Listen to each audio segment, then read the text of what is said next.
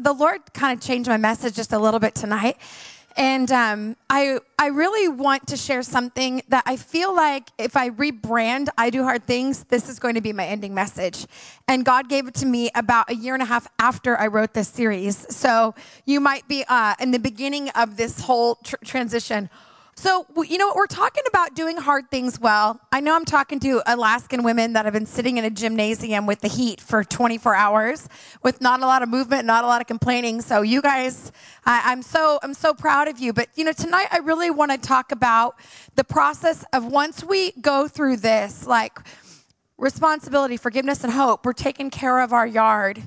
We get to a point where we're, we just end up being really, really powerful. And I want to talk tonight about one of the most powerful things that you possess that will keep you powerful. And this attribute is it's a God. It's when Jesus left the earth, he said he was going to leave us something. He could have left us a lot of things. He said he was sending the Holy Spirit. But he said he was leaving a particular thing, and this thing would be so unique that it would set us apart from everybody else in the whole earth. It would be something that would transcend every generation, every gender, every race, every country, ethnicity. This particular gift that Jesus came to give us was something we would need 4,000 years later and will continue to need. And that is, he said this Peace, I leave you. Tonight, I want to talk about the power of your peace. I want to talk about staying powerful in a chaotic world. And I want to talk about the fact that when we experience hard things in life, it can feel like we're being invited into the storm of our life. And yet, we're going to meet Jesus in the midst of it. If you have your Bible tonight, I want you to turn to the book of John, John chapter 14. And John chapter 14 is unique because, again, Jesus is leaving a gift to us, his words. I don't know about you, but I feel like everything is trying to take my peace. let's just talk about politics. No, let's not. Can we talk about TV and can we talk about the church right now and the society and our generation and it feels like everyone's trying to take my peace. I remember us having our four boys and at one point I went to Costco, I had all four of our boys and which is it's chaotic and um, we live in a place where I don't have family, so my kids are with me often. And so I was in Costco, and my kids, you know how kids will make you look like a genius halfway through your shopping, and then they turn on you, and it makes you look like you have never ever parented anything before? Do you know what I'm talking about? Like in the beginning, they're like, "What cute kids," and your kids are smiling and happy, and by the end, it's like, d- like demons are coming out of their mouths, and people are like, "What is wrong with you?" And you're like, "It's been, we're 30 minutes past them being awesome," and so we we go into Costco. I'm in line, and my kids are flipping out. And I, I, I paint my kids as chaotic and crazy, and I just want you to know that they really are. And um, my my just got off the phone with my husband in the back room, and he goes, "Well," I go, "What are you doing?" He goes, "Well, I just bathed all four kids and the dog." I said, "Why did you do that?" He said, "Well, somebody thought it'd be a good idea to throw Gatorade in a squirt bottle and squirt everybody and the dog down." I was like, "I'm gonna go preach." Bye. anyway, so at one point, this is so funny. I feel like it's like our final night, so I'll say this. At one point, I told I told my kids I was joking, and I said, "Tonight, you know, tonight, Daddy's going to go preach." And my third son looks at me and he said, "Mom, Daddy can't preach. He's not a girl." I was like, "My work here is done. I will retire," which isn't true. He's seen a lot of men. It's just, you know, clearly I'm the better preacher. But anyway, I, uh, I'm teasing, I'm teasing, kind of. So, um, so everything is trying to take our peace. So my kids are kind of chaotic, and this old man looks at me and he goes, Are those all your kids? Because everybody always wants to know, like, do you have a TV in your room? Like, it's always these jokes. And and I said, Yeah, they're all mine. And I was trying to have a good attitude as a mom that my kids were completely out of control. And I felt like I wanted to run away from my children, but clearly their mom was not coming to pick them up because I was their mother. And so as he said it, I put on my brave face and I said, Yes, they're all mine. And he looks at me and he goes, Well, that just looks horrible. I'm like, It kind of is right now. Thank you so much. But you know, in life, in life, you can't go throughout a day where something isn't trying to steal your peace. You know, if it wasn't so valuable, God wouldn't have left it. But there was a value to peace. There was something God knew. He could have said, I'm going to leave you faith. I'm going to leave you peace, a joy. I'm going to leave you healing. I'm going to leave you. And He didn't leave any of that. He said, I'm going to leave you something that's going to uh, be a dominant factor in the church, that's going to be a a, a recognizable attribute of a Christ follower. And that is when you go through the storm, you're not going to lose peace because the storm isn't going to get inside of you, even though you're in it. And so I want to talk tonight about staying powerful in a chaotic world and keeping your peace. You know, a peaceful life is a powerful life. A peaceful life is a powerful life. In John 14, 27, Jesus said, Peace I leave you, my peace I give you, not as the world gives you, do I give you. And then he says this Let not your heart be troubled, neither let it be afraid. How many of you have felt a little bit of a pool that your heart might be a little troubled? Come on. How many of you felt a little bit of fear try to come in? Specifically when we hit hard things, it's always easy to worship God when things are at peace. I, am not, I'm not criticizing us because we will have times of peace. The Bible says there'll be times of war and there'll be times of peace and there'll be times of giving birth and there'll be times of, you know, abstaining. And the Bible says there's all these times, right? But there, when we're in the hardest season of our life is when we have to fight for a different type of peace than we've ever really had. And so when we go through hard things, we see peace differently. I love how the Amplified Version says it. Stop allowing yourself to be agitated and disturbed. and do not persi- uh, permit yourself to be fearful, intimidated, and cowardly and unsettled. Gosh, I think that's pretty clear. He says it again. Stop allowing yourself to be agitated and disturbed and do not permit yourself to be fearful and intimidated and cowardly and unsettled. If the author is saying don't allow, then that means we have power to either allow or not allow. If the author is saying don't permit, don't give yourself permission, then we either have access to it or we don't. And that's how clear it is. It's it's interesting when it says don't don't let your heart be troubled. That word in the Greek means to agitate, to trouble to a thing, by the movement of the parts to and fro. So, what it means is this don't let your heart be shook so hard that what you're holding on to gets shook, shaken right out of your hands. Gets shook right out of your hands. Don't let don't let the the the chaos and the shaking of your everyday life cause you to move back and forth and the turbulence of life to cause you to drop that which you once held. Some of us, in the beginning, we held faith for our future. In the beginning, we held joy for what God was doing. In the beginning, we were believing for healing and wholeness and restoration. But because life has happened, the hard things have happened, the trials and tribulations have come our way, there has been a shaking inside of us, and some of us have simply dropped what He once gave us. And what I want to talk about tonight is I want to give you an understanding of how to hold on to what He's given you. You see, we can be shaken and we can let our peace go. Matthew 14, 22, I'm not going to have you turn there, but Matthew 14 talks about the disciples going into the storm.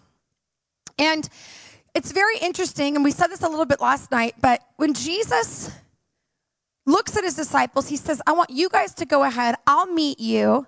But the reason Jesus exits stage left is because his cousin had been killed, he had been beheaded, which would affect him greatly. It was a joke. Being beheaded would affect him greatly. It's horrible. Okay. Guys are a little tired. Okay.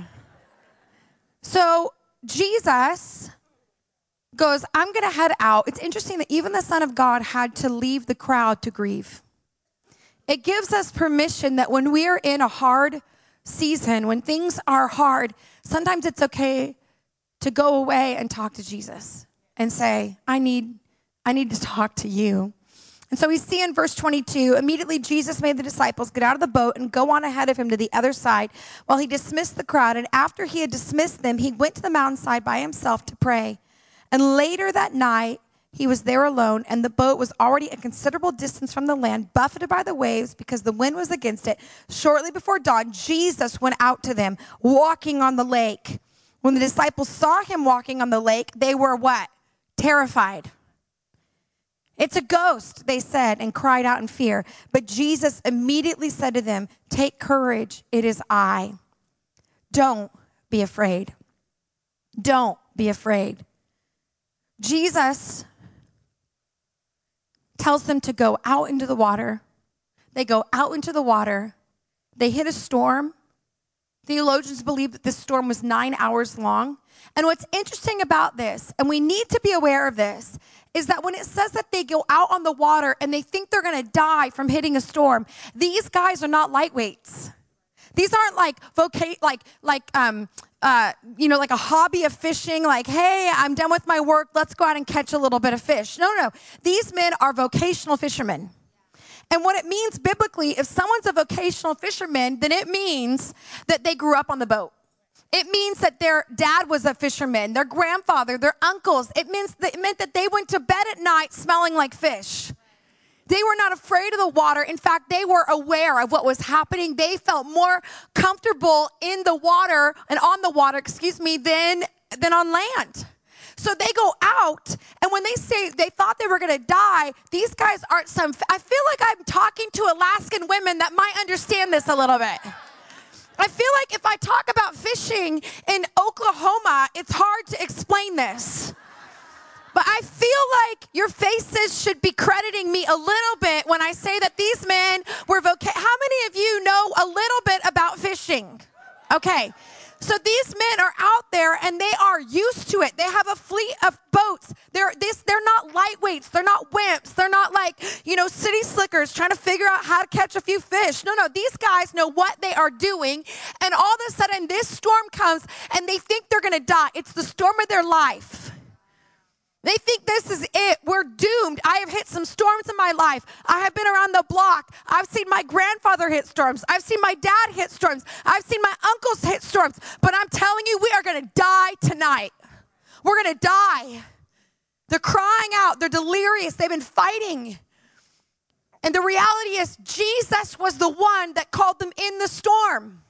He was the one, they were obeying the word of God, and now they're in a storm. How many of you have ever found that in your own life? You're obeying the will of God, and now you're in a flippant storm. Why am I in a storm? I thought it was going to be peace. I thought it was going to be grace. I thought it was going to be easy. I mean, I'm following Christ. No, listen, the Bible says it rains on the just and the unjust, which means we are not without rain. But we know the God who holds the rain, and we can be confident that our eternal life is set. Our eternal life is set. So these guys go in, they're stormtroopers, they go in, and God invites them into the storm. They battle, and these guys get weary. You see, sometimes we have to stop focusing on the storm and start focusing on our reaction to the storm. We've been, I've been saying this for 24 hours now, but I, I don't think I could stop communicating this. The storm you're hoping to stop so you can get it together is probably not going to stop until you find the God who owns the storm and you get your gaze on him and then the storm he'll speak to the wind and the waves. You know peter looks at him he goes out on the wind and the waves. Jesus is looking at him and as long as Peter has his gaze on Jesus, he's at peace. The moment Peter looks around and begins to see circumstantially what's happening in his life is the moment he begins to sink under the pressure of the storm. Some of our sinking in the storm is because all we're doing is trying to make the numbers work. We're trying to make the relationship work. We're trying to make the ministry work. And God is saying, get your eyes off things that you don't full, you cannot fully comprehend, and get your eyes on me, the safest place to keep your gaze. I always said this Jesus wasn't teaching his disciples to walk on water, or they would have been known as the water walkers of Jesus. Do you notice that there was no other passage in the Bible where they're learning to walk on water? He's not like, if you want to be my disciple, you must follow me and learn to walk on water. We're going to have water walking training at three o'clock by the Sea of Galilee. Please meet me there. So, why was it so important that Peter was walking on the water and Jesus wasn't teaching him to walk on water? I would suggest this Jesus was teaching Peter about focus. Jesus was looking at Peter and he was trying to communicate focus because he was saying, Peter, if you look at me, you're going to hit a lot more storms in your life. And we find this to be true. We find him in the Garden of Gethsemane where he's cutting off a guy's ear. We find him at the foot of the cross denying that Jesus is even, even the real Jesus, right? And then we find him. His gaze is all over the place. And Jesus is saying, Look at me, Peter. Your safest place is the gaze. And then we find in Acts chapter 2, it's fascinating. Peter, after all of these crazy moments, Peter gets his eyes back on Jesus and leads the first worldwide revival of 3,000 souls into the kingdom of God. Why? Because he got his eyes back on Jesus. And some of us, our, our gaze is like on Jesus when we're at a conference. But our gaze, I'm telling you, the safest place your gaze can be on tomorrow morning is back on the face of Jesus, not on what is going to happen or what you think is going to happen, but simply at a place of safety with Him. Our focus, Jesus, God promises, He doesn't, He doesn't promise that there won't be storms, but He does say, Take courage, I've overcome the storm. Sometimes we need to stop praying for peace and we need to start believing we have the Prince of Peace living within us. Sometimes we have to stop asking for peace and we have to start walking in it and saying, I'm not going to let this storm get in me. I'm not doing it. So I want to explain this passage. If you have your Bible, this is the place I'm going to have us hang out tonight. But if you have your Bible, I want you to turn to Isaiah chapter 26. Where's Isaiah? Take your Bible, half it, open it up, and you're very close. And turn to Isaiah 26 because I want us to I want to under, I want you to understand something about peace tonight.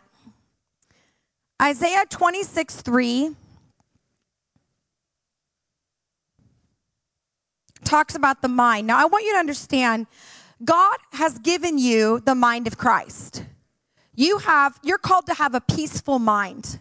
You're not called to be tormented all the time. You're not called to be analytical all the time. Now, I want us I want us to really see this that the Bible says we're to love the Lord our God with all of our heart and all of our soul and all of our mind, which actually relates to and is translated intellect.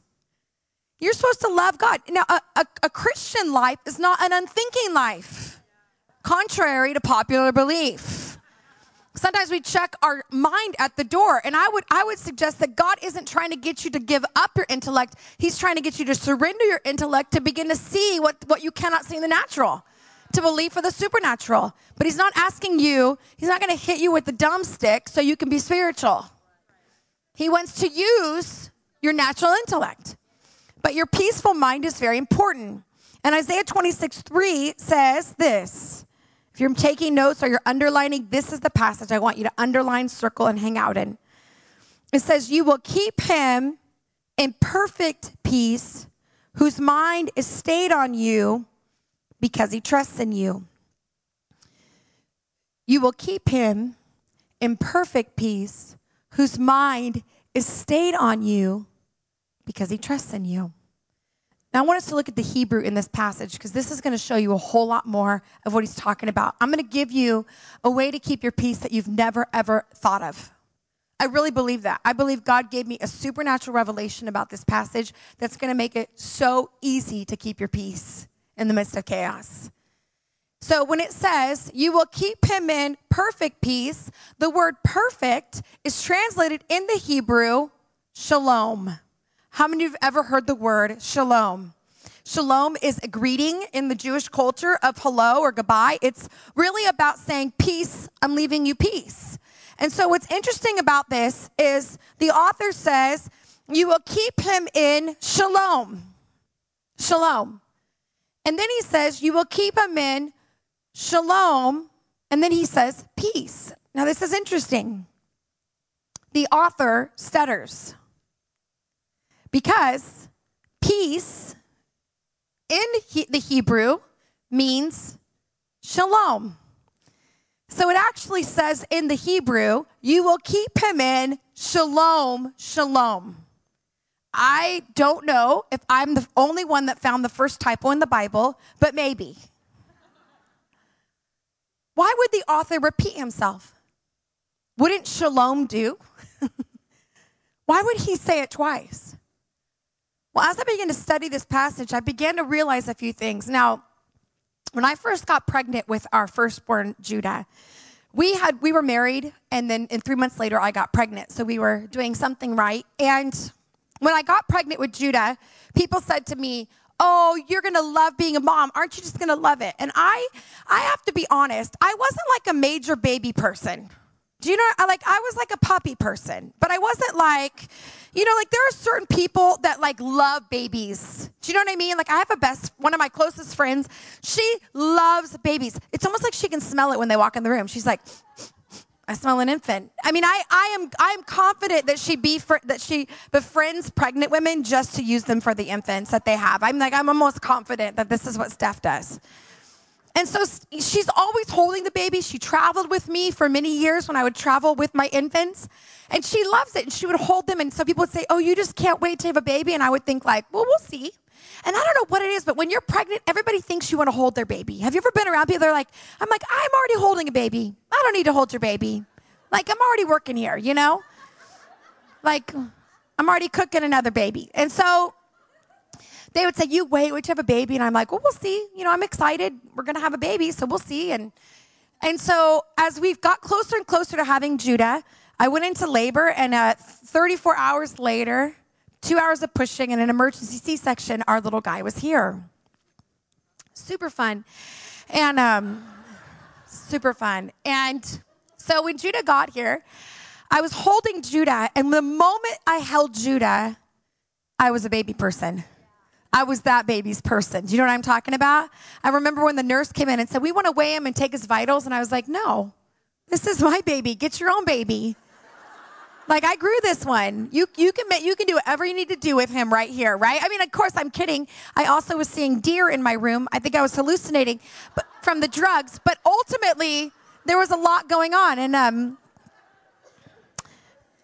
and so as I'm as I'm with Judah, I, I learned about a few things about babies and about growing up, like holding babies and, and, and growing babies. I don't know why I'm saying growing babies. It's interesting. Anyway, so there's something we all do in our culture when we want someone to be quiet. In fact, I've, I've preached this in many different nations, and I find it's the same in uh, many states and many nations. When we want someone to be quiet internationally, it's a sign. We do something like this shh Come on, you know what I'm talking. I mean, you can go into a, a movie, you can go into Starbucks, you could go into a library, and if you want someone to be quiet, you go shh, shh. If I do that to my boys, that's like if I talk, you're in bigger trouble, right? Shh. And so we all do it. We all know what it means, and we don't have to be like, well, what do you mean by that? We know what that means. It means be quiet, right? But it's interesting when you have a baby, you'll notice when a baby starts to cry, you will do something entirely different. You're not trained with this. This isn't something that someone coaches you in. It's automatic. The baby begins to cry, and we do something like this to soothe them, right? Of you ever done that with a baby or your spouse or your puppy, right? So we've all had moments where we have soothed the baby, soothed, right? So no one's coaching us. Now we don't get those mixed up. If you had a baby and you were in the hospital having an infant and the baby begins to cry and you're shh, shh, they'd be like, give me the baby right now. Like you just lost your baby. Like we would, we would be like, that's very weird. Or if somebody walked into the theater and they were being loud and you were like, there would be a lot of concern, right? This would not be a good thing. Well, this is what this passage is saying in Isaiah 26. It's saying this it's not that God will keep you in perfect peace, He's not going to shush you into peace.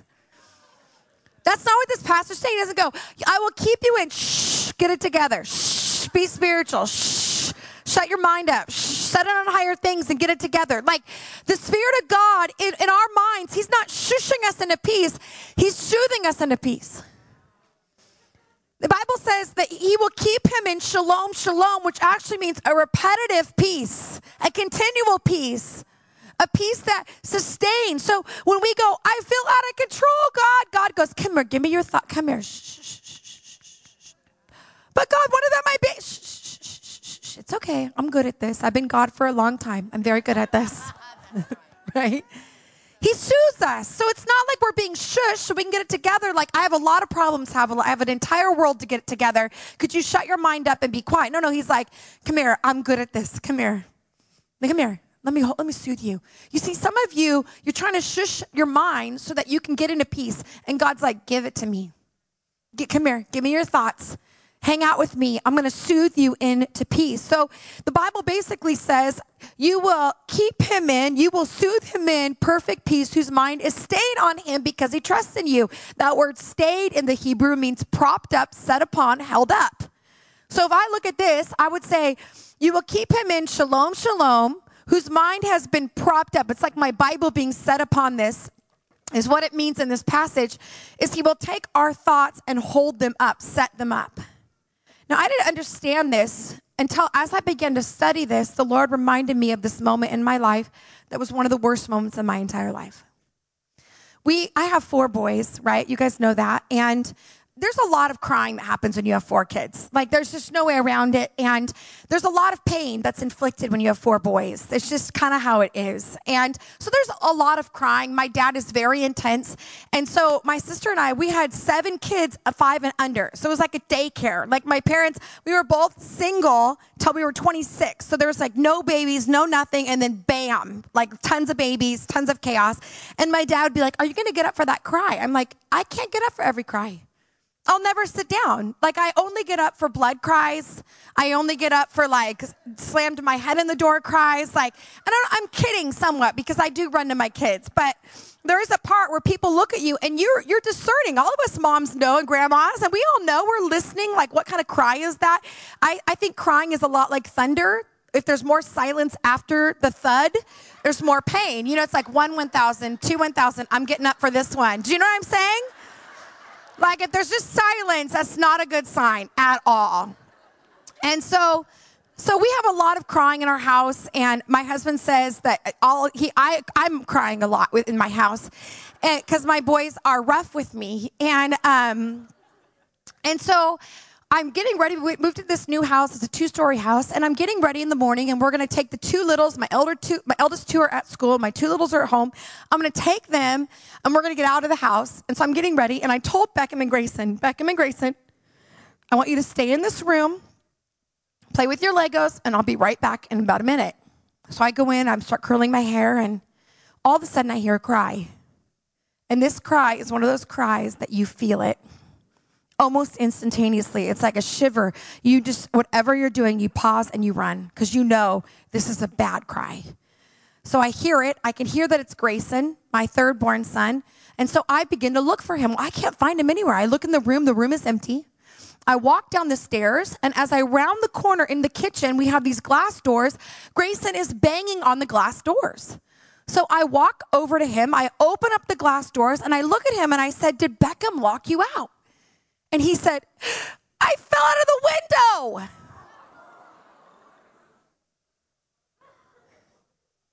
I said, You what? I fell out of the window. And I, I thought I misunderstood him. So I picked him up. We had a we have a deck like this. So I walk down the deck and I look up at our second story window, and the screen is broken. And I'm standing on cement because that's the only place you could fall out of this window.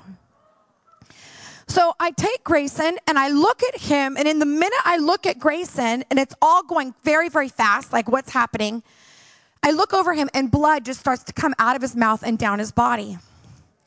And so I know enough that I need to lay him down right now because I don't know if there's head injury. I don't know what's going on in his body. I need to lay him down. I need to call 911. So I go in my kitchen, clear off the table, lay him down, call 911. I wish, I'd like to think that I was calm, but it's crazy when those moments happen. You just lose it. And I'm, please get here. My baby's not okay. Please hurry up. And so they come in eventually and they start cutting his clothes off and putting the neck brace on him and they said, We have to take Grace to the, to the hospital. Who's going with him? I'm, I'm going with him. Dad's here now with Beckham. I'm ready to go. So we get in the, in the ambulance, we get to the hospital, and we walk into the hospital. I had this eerie feeling. Part of the eerie feeling was that we had been there a year before for a near drowning for the same kid. We walk into the same room that we were there a year before. When we get in there, there's a team of doctors and nurses. They are professional. They know what they're doing. It's quiet. We walk in there. They start to work on Grayson and they're asking questions. Where was Grayson? Has he moved? Is he crying? You know, they're doing all these things. Grayson is, is gone. He's terrified. He is not, you know, he's not reacting. He's just gone. And so the doctor says, listen, we've got to get we got to find out what's going on on the inside of him. We don't know if he's hemorrhaging. So we need to take him down to radiology and, and figure out what's going on. Who's going with him? I'm going with him. I'm his mom. I'm not leaving his side, right? So I, I hold his hand. We, we go down to radiologist and radiology, excuse me. And when we get in the room, the technician meets us. It's just myself, Grayson, and the technician. He says, Mom, I need you to do two things for me. First thing I need you to do is I need you to look over Grayson and say whatever you can to comfort Grayson and to, to, to really speak to Grayson. So, like, look over him and say anything you can. Keep talking, mom. Don't stop talking. You need to keep talking. But the second thing I need you to do is we need the best scan we can because we don't know what's going on on the inside of him. And so we need we need him to not move. So the best way to get him to not move is I need you to, to lean over him and put your hand under his neck so that when he goes in the machine, his body doesn't move. And I thought I can I can do those two things with all my might.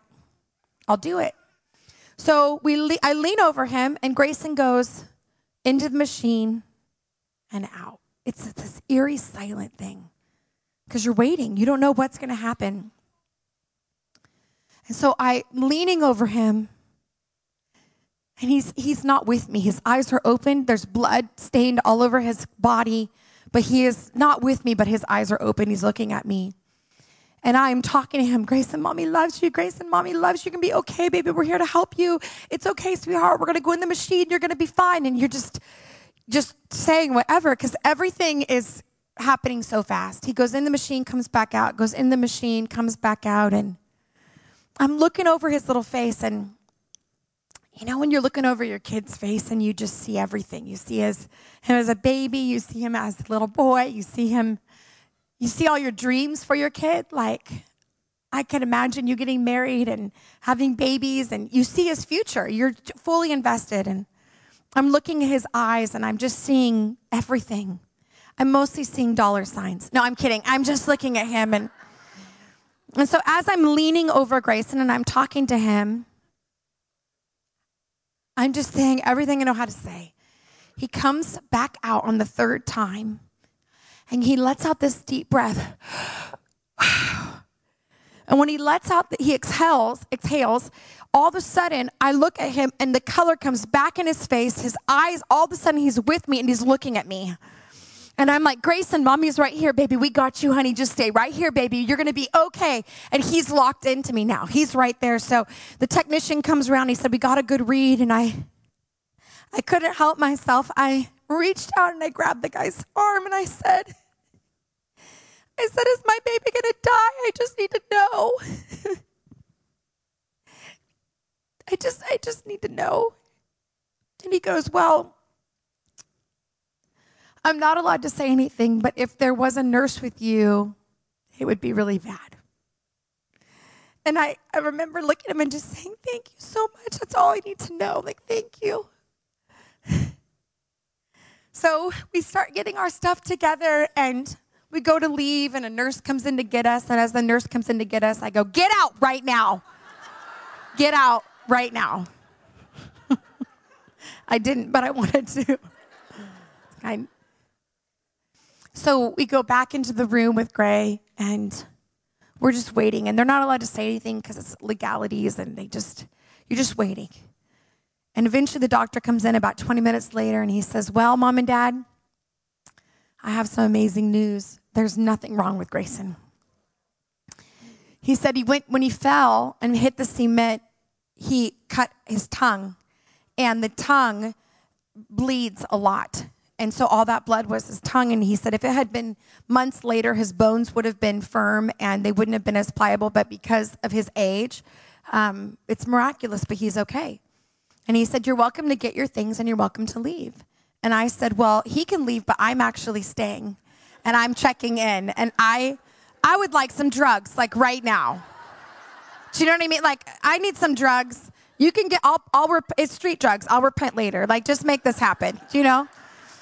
And, um, because the doctors, this is their world. They're like happy to clear the bed to get the next person to help them. And you're like, my whole life flashed before me and my little kids, and this could have changed my whole life. And you have to understand, we've lost people close to us. So I am very aware that it is the grace of God that Grayson's okay. That that there we I have I was in the room when I lost someone that was like a brother to me. So I'm very aware of this. And so we go out to the parking lot and we're holding Grayson and we kind of have him in this Grayson sandwich.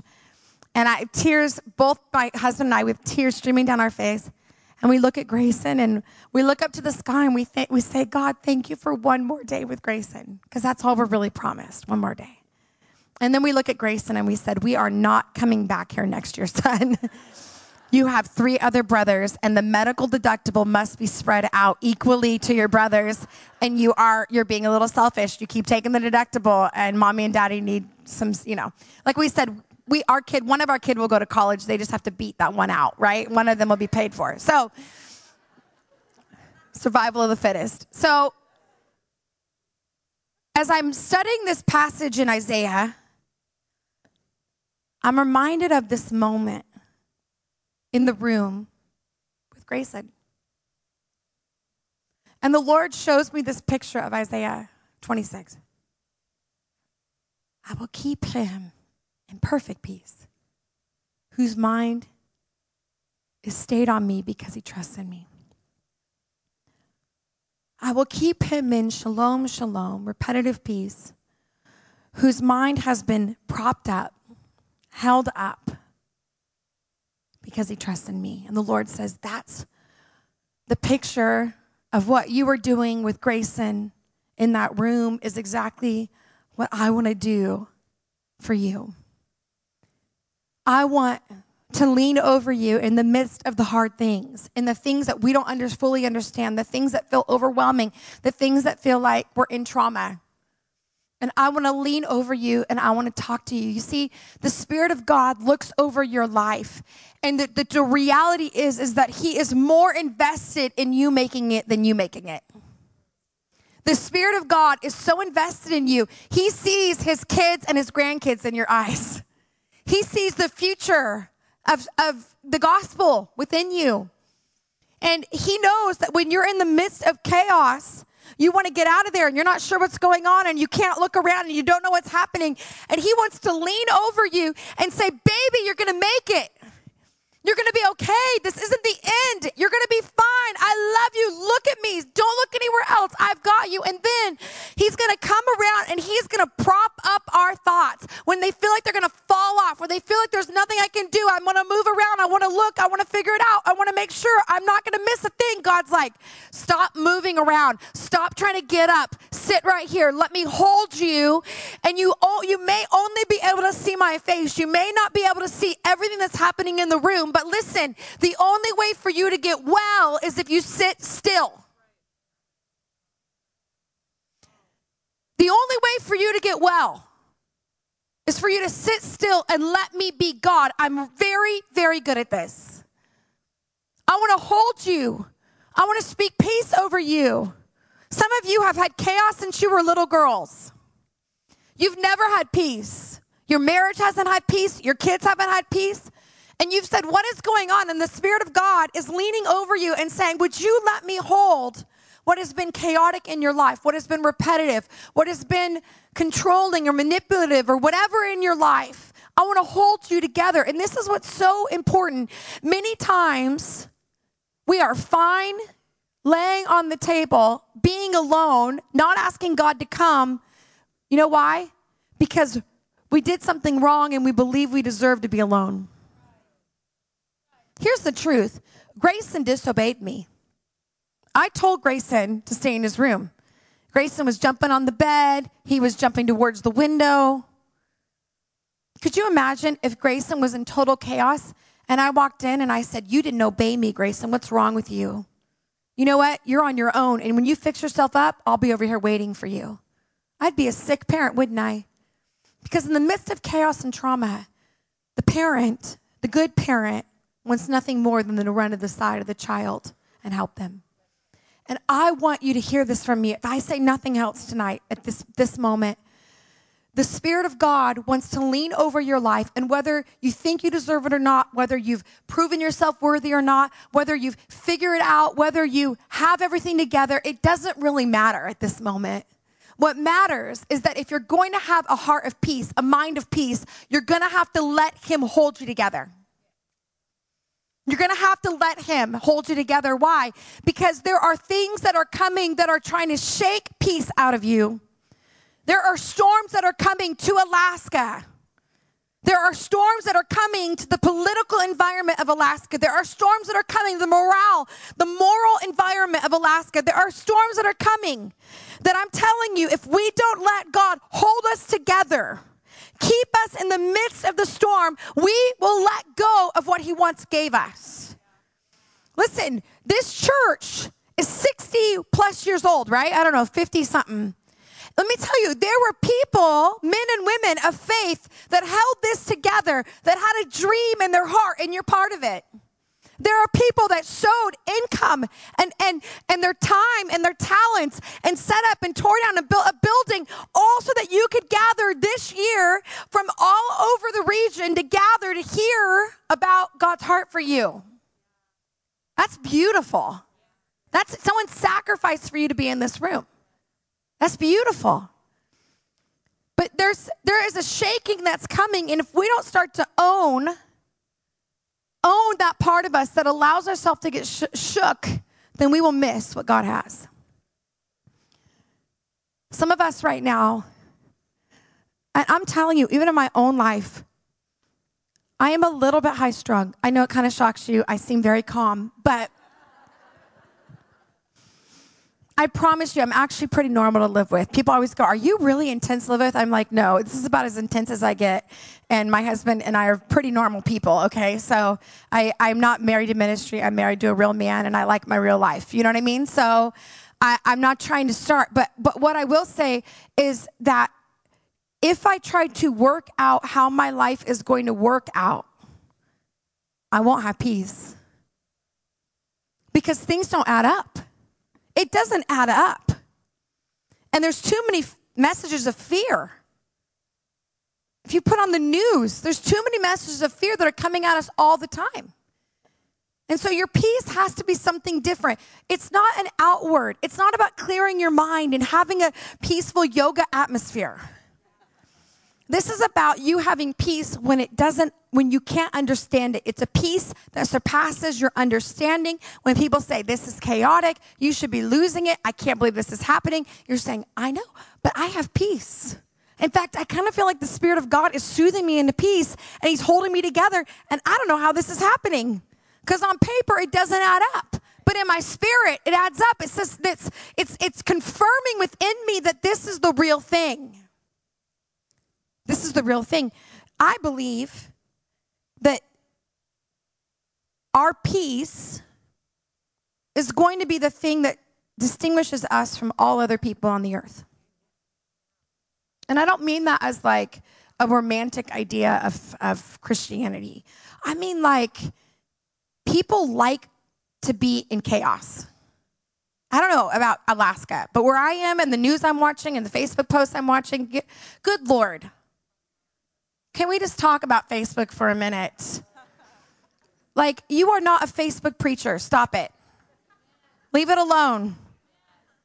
Be a person of peace in these environments. People will notice if you stir things up or if you are a person that's trying to keep the peace. And I don't mean settling in sin and allowing things to go on, but I'm talking about having a spirit of peace. The Bible says, Blessed are the peacemakers. And there's something about, listen, there's a difference between somebody who's trying to keep the peace and is so afraid and embarrassed they don't want to say anything. And it's totally different when someone says, I could, but I won't. I'm going to actually hold my tongue and fight for peace in this environment because that's what matters. Not who's right or who's wrong, but the spirit in which I come and the way that people experience me. Because I want to have a redemptive moment in my relationship with them. And if all I'm doing is fighting for what's right or what's wrong, it's going to be a short conversation. God wants to give us a steady mind, a mind that stays in a place of trust. And Satan would love nothing more than to get our minds on anything except God. When we trust in God, we keep our minds stayed on Him. Proverbs 3 5 says, Trust in the Lord with all your heart and lean not on your own understanding. That word lean in the Bible is the same word as stayed. So what he's saying is, is trust in God and don't lean on all the things you can try to figure it out. Don't put your mind on what you've figured out already, but put it on God and trust God. Trust Him with your life. The battle for trust in our lives begins in our minds. Your greatest battlefield will be in your mind. Obviously, there's a great book by Joyce Meyer called The Battlefield of the Mind. It's a New York Times bestseller. It's her number one seller. It hasn't stopped being number one seller because it's phenomenal, and you need to buy that book called The Battlefield of the Mind, and you need to read it over and over. Some of you, your mind dominates you in such a way that it doesn't matter how many steps I give you to doing hard things well, your mind takes you right back down to here. And so you're to have to fight and begin to renew. How do you renew? I'll give you a really practical step on how to renew your mind. This is how it works in my life. You may, you may be more complicated than this. But I remember every environment you go into, you have to have new thoughts for. So, you know how it is like the moment you get married, you have to have new thoughts as a married woman. Do you remember that? All of a sudden, you couldn't be like the cutest girl in the room. It didn't matter. You were married. I mean, it shouldn't matter. If it matters to you, I'm, you know, that's not good. Okay, and then you know, when you have a baby, then all of a sudden I have to have new thoughts for being a mom. And then if you start a ministry, I've got to have new thoughts. Or, or you get promoted at work, you have to have a new thought for how people see you. You're no longer just a coworker. Now you're a boss. You're a leader. People see you differently. And your mind can be your worst enemy. So you got to go after your thoughts and you've got to re- realize and give yourself grace to realize you're going to have to have new thoughts for every environment. It's just important. You got to go after it. It's very important. Even seasonally. Some of you are in winter right now in your spirit and you need a different mindset. There's nothing more annoying than having a friend who's in spring and you're in winter. They're like, oh, it's just great. He's doing so much. You're like, really? I haven't seen the sunlight in like five months or in five years. You know, like we all go through seasons. Like, I don't know if anyone's ever taught you that, but you will go through seasons in God. God created seasons and it's filled, the scriptures are full of people going through different seasons. So, what's really wise is that you learn your season and you give yourself grace to know the season you're in and don't be annoying to those people that are not in the same season. Don't look around, okay? So, here's how we renew it. I remember going to Bethel, and Bethel is you know, I was a big fish in a little pond when I was growing up, and and as a teaching pastor at our church, and I'm teaching every every five weeks, five services, and I'm learning to grow in the Word, and I'm but I'm the only woman. I'm the only uh, speaker at that point, a, a pastor that's a teaching pastor. I've never done this. I didn't. People go, "What do you think about it?" I'm like, I don't know. If God can use a mule, maybe He could use a woman. I, I don't know. I'm not here to like make a big, you know, argument about that, but uh, you know, I wasn't. I, I don't necessarily think I was leading. I might. I think I was influencing, but that's my opinion. But um, as I'm speaking, all of a sudden I go to Bethel. Now Bethel is a, a very large pond with a, a lot of large fish. And so this one guy says to me, "Oh, you wait. Every insecurity you've ever had is going to come up in the next three months." And I'm like, no, that's not going to happen. By month two, I'm like, oh, Jesus, who am I? I'm nobody. Like, what's wrong with me? Right? Have you ever had those kind of, you're like, I felt like I was pretty confident. And then, like, we went to the beach, and all of a sudden, I have to get in my bathing suit. And now, all of a sudden, I'm not as confident as I thought. I thought I looked good, but I look good in like a parka and jeans. I don't necessarily look good in a one piece. Like, you know, you know what I'm talking about, right? It's about environments, right? And so and so I get there and all of a sudden I'm and I'm not an insecure person meaning I have dealt with insecurity, but I've also really renewed my mind and trusted God and stepped out of fear and into faith. So I knew that there was a different battle going on, and I knew that I could figure this out if I just asked God to help me. And so I'm walking through. Do you guys have Winco here? Winco. It's kind of like um, like think Walmart and then think below Walmart. That's what a Winco is. But it's cheap, and when you have kids, you got to feed kids. So I'm walking in Winco. It's like you bag your own groceries to save money. That's kind of what it works looks like. So so I'm in there and I walk by the office supply section in the grocery store. Does anybody ever feel drawn to the office section? In the I don't know what it is. I literally am like, I need eight different color post-it notes. Like I don't know what that is. Does anybody else feel a drawing? I don't know what that is. And I'll come home with boxes of pencils and pens. And my husband's like, we already have this. I'm like, I know. I just I felt impressed in my heart to get this.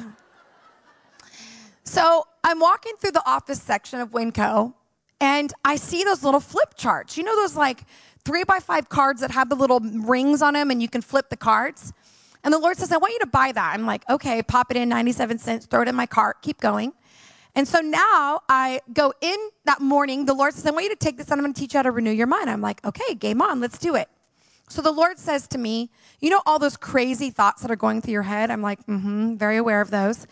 He said, I want you to take every single page and I want you to write down every thought that you have that's negative. Like, not every thought, but the, the concepts. So, the first thing I write is, I'm a horrible wife. I know. No, I'm kidding. Okay, so let's, only women, when you preach to women, do they go, oh, only women. Someone said, What's it like? I said, I would rather preach to women than anybody. It's like having a room full of moms. They're like, You're doing a good job. I'm with you. You go to a youth group and you try to preach to youth, and you will just give up your ministry if you're not anointed. Someone said, you, you want biblical training? Go preach to the youth group. You'll see how cool you feel. So, I still have this feeling when I preach to youth. I'm like, I feel like I'm a really awesome person. Like, and I, they're like, mm-hmm, sure, mm-hmm. So, so I start to write, I'm not a good wife. And then I flip the thing, I'm not a good mom. And then I flip the page. I never do anything fully right. And then I flip the page. I never have enough time. And I just begin to write everything. Now, I want you to understand, I love God. I'm a Bible believing girl. I like to call myself a word girl. I love the word. word. Oh my gosh. that was very close. I just wet my pants just a little. And, um, when you have four kids, it's just kind of real. Do you know what I mean? Like, so, look, you guys are, the people that are judging me don't have four kids. I just forgive you right now. You will understand. You will understand. So, as I begin to write these, the Lord, I, I go into spiritual mode. I'm just going to write all the scriptures to this and like clean it up and make it beautiful and maybe laminate it and start selling them. Like, I mean, that's where my head goes.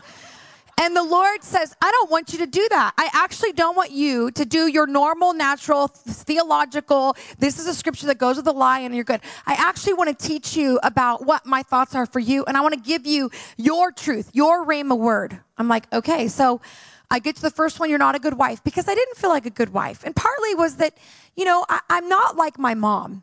And I'm not like a traditional woman. And I'm kind of crazy and I'm a little neurotic. And you know, I, I'm, I'm, I'm not very focused and I have no concept of time.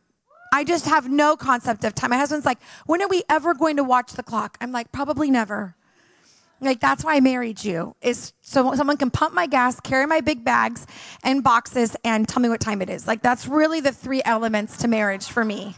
Does anybody else like that? Like, I married someone so I don't have to carry groceries in. Like, that's really part of that, right? So, I'm just being cheeky. It's Saturday night. It's okay. I, it's okay. We can relax a little bit. I feel like I've given you enough theological backing to be a little bit cheeky.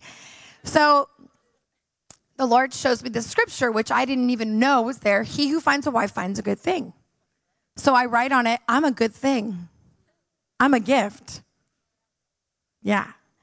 Then I go into there's not enough time. And the Lord says to me, No, no, no. There's plenty of time for the things I've called you to. So I write that down. Then I say, I'm not good at anything. And the Lord's like, What lie are you believing? That perfection is expected. And the Lord says to me, I am not interested in perfection, I'm interested in progress. And so I begin to write for every lie a truth about how what God was speaking to me. It may not apply to you, but it applied to me. And then I took that little flip chart, and every morning with my cup of coffee, and as I was feeding my baby, I would flip that chart. Read the lie, read the truth. Read the lie, read the truth. Then I would go to a doctor's appointment, and I would sit in the waiting room, and I'd flip out that chart, open it. For an entire year, I would do this. And what happened was this when the enemy would come and say, Look at you, you're a horrible wife, all of a sudden I would have the truth at hand. No, no, no, I'm a gift. All of this is a gift to my husband, all of it. Right? I'd look at my husband and be like, All of this is a gift to you. Like, he's like, Okay. Um, or I go, Oh, there's not enough time. And then, and then I would hear, I would go, No, no, no, there's plenty of time to do the things God's called me to. Right? Or I'm, I can't do anything right. No, no, no, no. God's just looking for progress. He's not looking for perfection. And I would begin to renew my mind so that it was at hand. You know, that's what kept me powerful. The hard things didn't change. I still had four kids. I was still 30 pounds overweight. I was still broke. I was still trying to figure out my life. I was still, I mean, I, I, was trying to figure out what was going on. I didn't, I didn't know that life would turn out like this. I had no idea. I was moved away from everybody. I was by myself. I was trying to figure it out. It was, I said to the Lord, could not all my dreams happen at one time? Like, could we just have spread them out a little? So that way I could have had kids at one point in the ministry. Why do we have to do it all at the same time? But what was happening was I was staying powerful. And this is where I want you to be in your hard stuff. Listen, it's no one else's job to renew their, your mind but yours. And there is no pastor or preacher or speaker or worship leader or prophetess or prayer team leader or parent that's called to renew your mind. No one's gonna talk you out of demonic thoughts. No one's gonna sit there and coach you at one o'clock in the morning. It's your job to renew your brain your mind. It's your job to lean on God. It's your job to let Him soothe you. It's your job to say, you know what? I could figure this out, but I'm actually going to choose to be meek, which is which is strength controlled.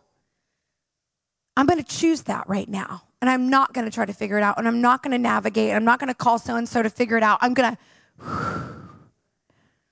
You know, that's part of being a spiritual woman is when we don't actually try to always figure things out.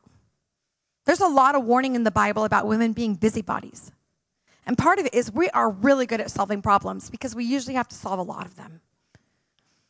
But there is something about a meek woman, a mature woman, a godly woman who says, My main objective is not to figure it out. My main objective is to keep my eyes on Jesus.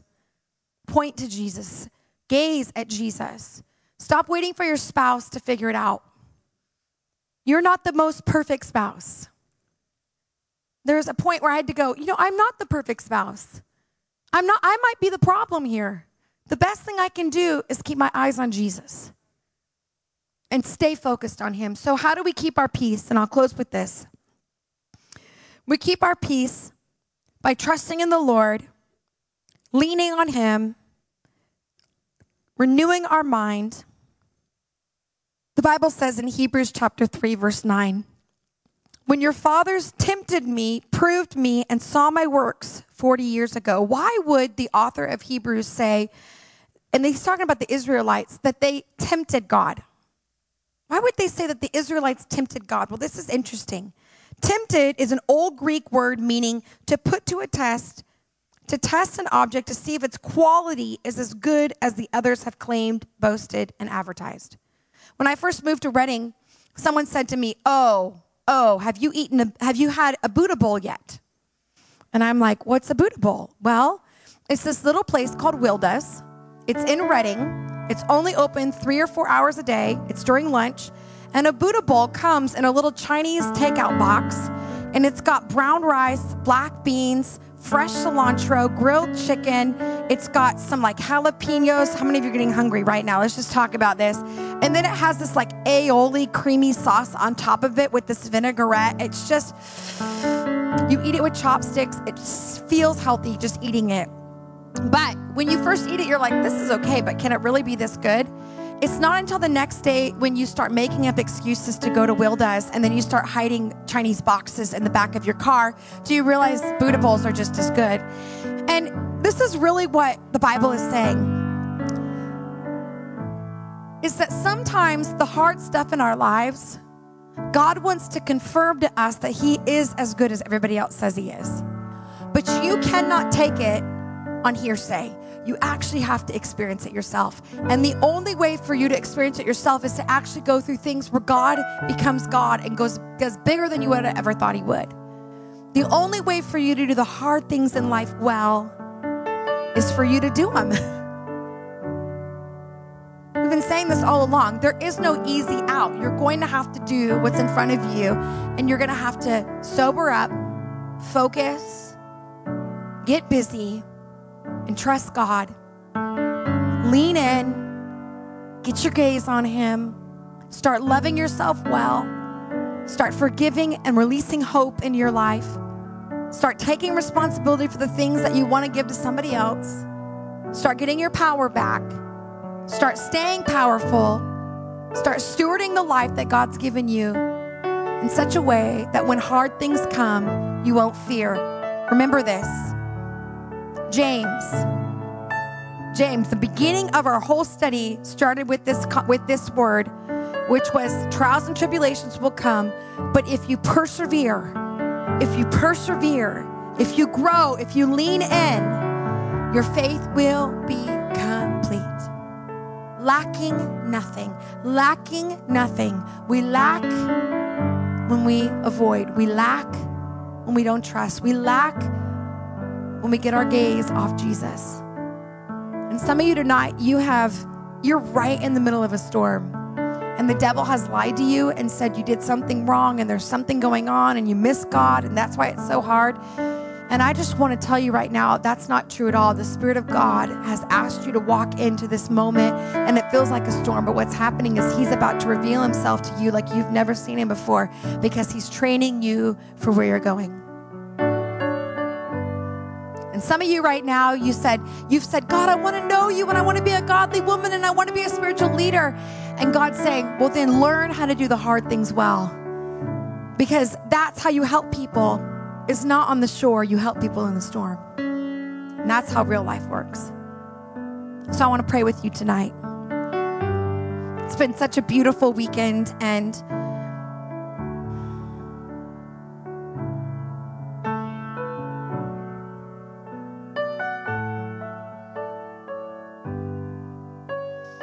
to say this, sorry.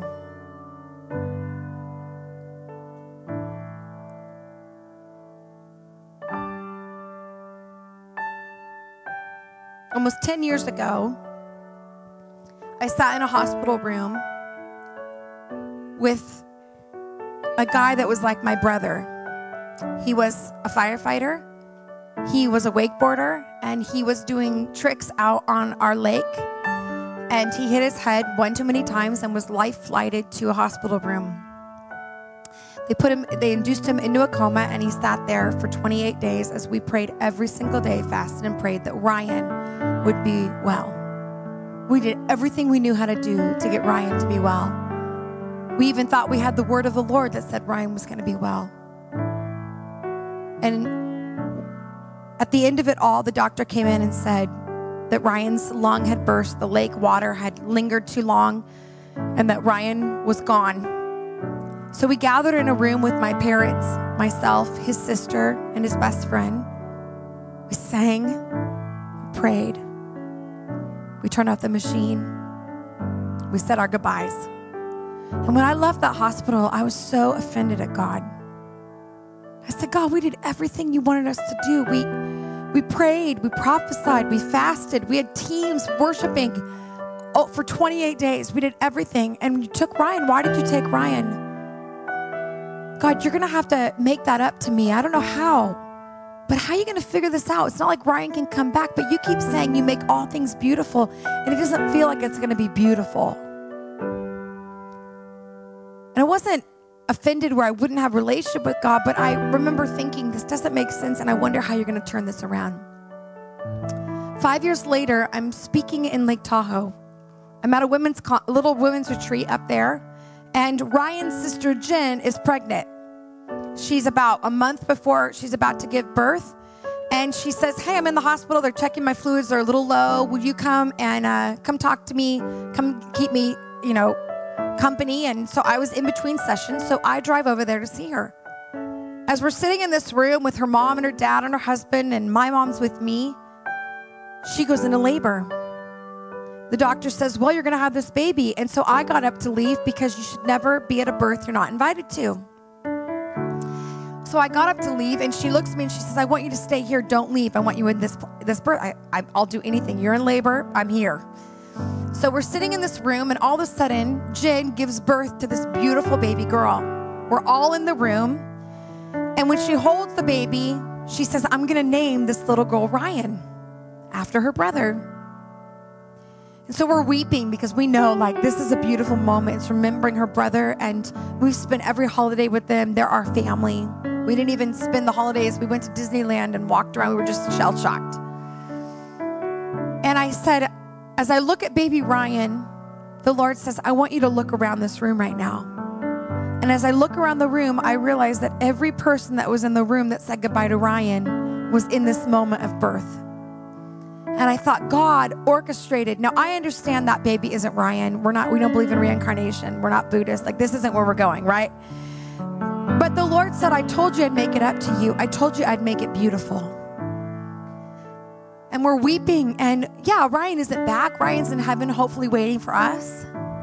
But what I did understand at that moment was that God was going to make it up to us the best He could on, a, on an earthly level, and that heaven was going to hold a whole lot more. And the truth is, there are some things in our life that we feel like, God, how are you going to make this up? How's it going to get better? You're right. On an earthly level, there's really no way that it could all, the person can't come back. Things can't change. The years are gone. But God is going to redeem it the best He can on an earthly level. And in eternity, there will be a moment of glory where all things will make sense. And we will rejoice realizing that God was true to His word. All things are beautiful in its time all things are beautiful in its time. I felt like some of you needed to hear that tonight. Like there was a moment about that, that somebody in this room needed to hear that story so you can do the hard things well this week and this year and for the rest of your life. Let's pray. Lord Jesus, I thank you for your grace that's in the room right now. I thank you that you're taking us from glory to glory, and sometimes the two feels very long, but we're going to be okay. Some of you tonight, I feel like you're like, you know, I feel like I need a new level of peace. I'm going home to to a relationship that's chaotic. I'm going home to a work environment that feels hostile. I'm going into a community where I just I need peace. I need a peace that passes my understanding. I have a kid at home that feels chaotic. I've got finances, bills that are coming in that I know have a. I need to stay powerful. I've learned a ton of things, but honestly, my greatest fear is I'm not going to stay powerful. That what I've learned, I'm not going to know how to walk out and I'm going to lose my peace. And I want a sustaining peace. If that's you, I want you just to stand right now. Don't hesitate, don't stop, just stand there. That's me. I knew there would be a lot of us because that's real life. Just stand. It doesn't matter. Again, it's your experience. It has nothing sometimes to do exactly with the outward. It has everything to do with your inner man to figure out how am I going to do this well? And I feel like there's breakthrough tonight. Like I feel like you're going to be able to figure this out and there's a breakthrough coming for you. So, Holy Spirit, I just pray for every woman that's standing right now. Lord, there are some of them that are going into a chaotic experience, a toxic environment. They're going into a place where they feel powerless. And I ask, sovereign God, that you would rise up within them and remind them that they are they are strong for the pulling down of strongholds. They are mighty. They are the head and not the tail. They are above and not beneath. The greater is he that is in them than he that is in the world. And there is no weapon formed against them that will prosper tonight and from here on out. And I just declare over them that there is nothing. We say, Prince of Peace, rise up within them and remind them that peace is their portion. Remind them that peace is their portion. They don't have to, they don't have to figure it out. You're going to soothe them right now. Let the Spirit of God soothe you right now.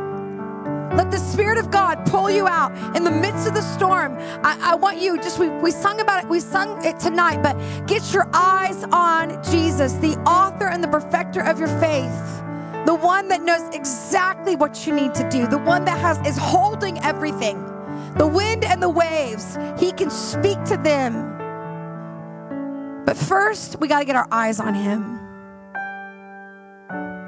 Some of you, you know transition is coming and you've been resisting because you're afraid of what you're going to do next. And I want to declare over you stop the fear.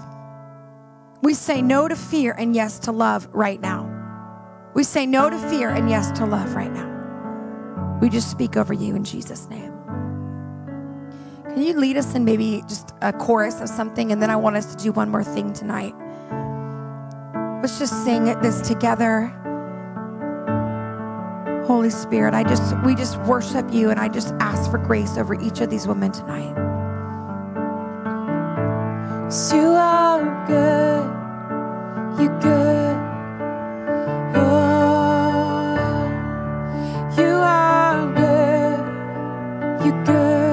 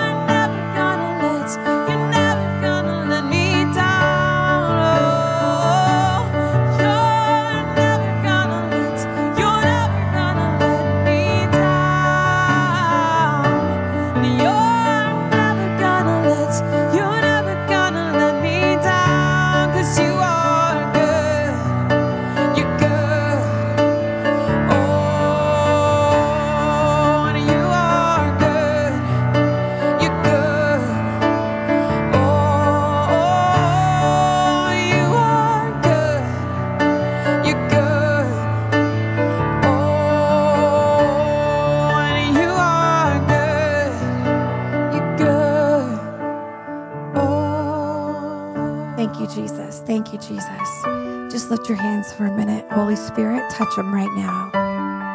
Touch them right now. Reach deep inside right now.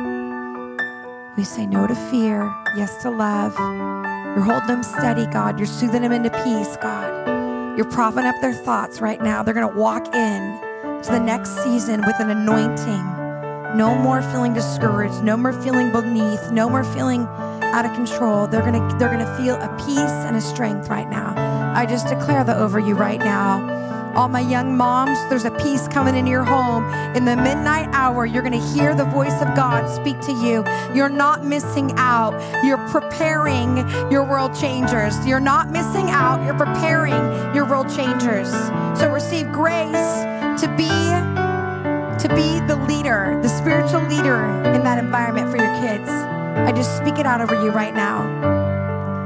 Holy Spirit. Some of you, you've got a song that's been waiting to be released and you haven't released it yet. And God's saying, let it come out. Let there be a song, a new song that you, I mean, I feel like there's songwriters in this room. And I just want to say this, and we're going to, this is what I kind of want to end with, but I feel like there's a breakthrough waiting for this region. I feel it. I sense it. I think there's a breakthrough coming. And sense even the reality that there's unity in this room with such a unity that you would never know there were different communities. You just wouldn't. It feels like a church, it feels like we're together. That is profound and it's sovereign and supernatural. And it tells me God's about to do something in this community. And here's what I think. Here's what I want to do tonight. If you are a leader at, at, at the churches that are represented here, I want you, I want us to make like a little prayer tunnel here. So that means it's, it, you're like, what does that even mean? All it means is we stand facing each other with space in the middle. So come, if you're a leader, I want us to just stand like right here. Mm-hmm. Yep. Yeah, ministry team's great too if you're here. And what I'm going to do is this we're going to sing. Feel like you're on the verge of a breakthrough and you want you want hands laid on you, you want there to be a closure to what God's done in the midst of this event. You feel like there's a new season and you just want to be blessed before you leave to do the hard things well in your life. I'm going to invite you as the band plays. I love this. I'm going to invite you to walk through. We're going to start on this side. We're going to walk through and all they're going to do is lay hands on you and they're going to anoint you because you're anointed. You're godly women. You're anointed to be in your environment. And I'm sorry if touch isn't your love language. Don't worry, they're not going to touch you in your in any no no places. They're just going to touch you on your shoulders or on your head. They're going to pray for you. And if you go, I didn't feel anything, and no worries. It's just a spiritual act of saying, I want God to do what He wants to do in my life, and I want Him to complete this work. So all they're going to do is they're going to begin to play, and you're just going to walk through, and we're going to take some time, and they're just going to lay hands on you. Is that okay? And uh, we'll go from there. So let's do this.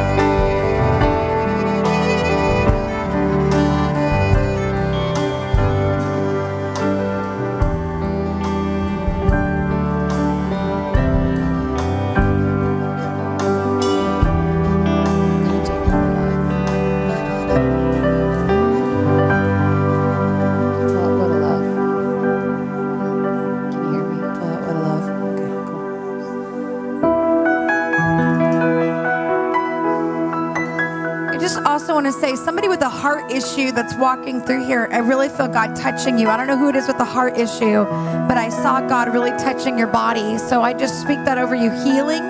You can get healed walking right through this group as they lay hands on you.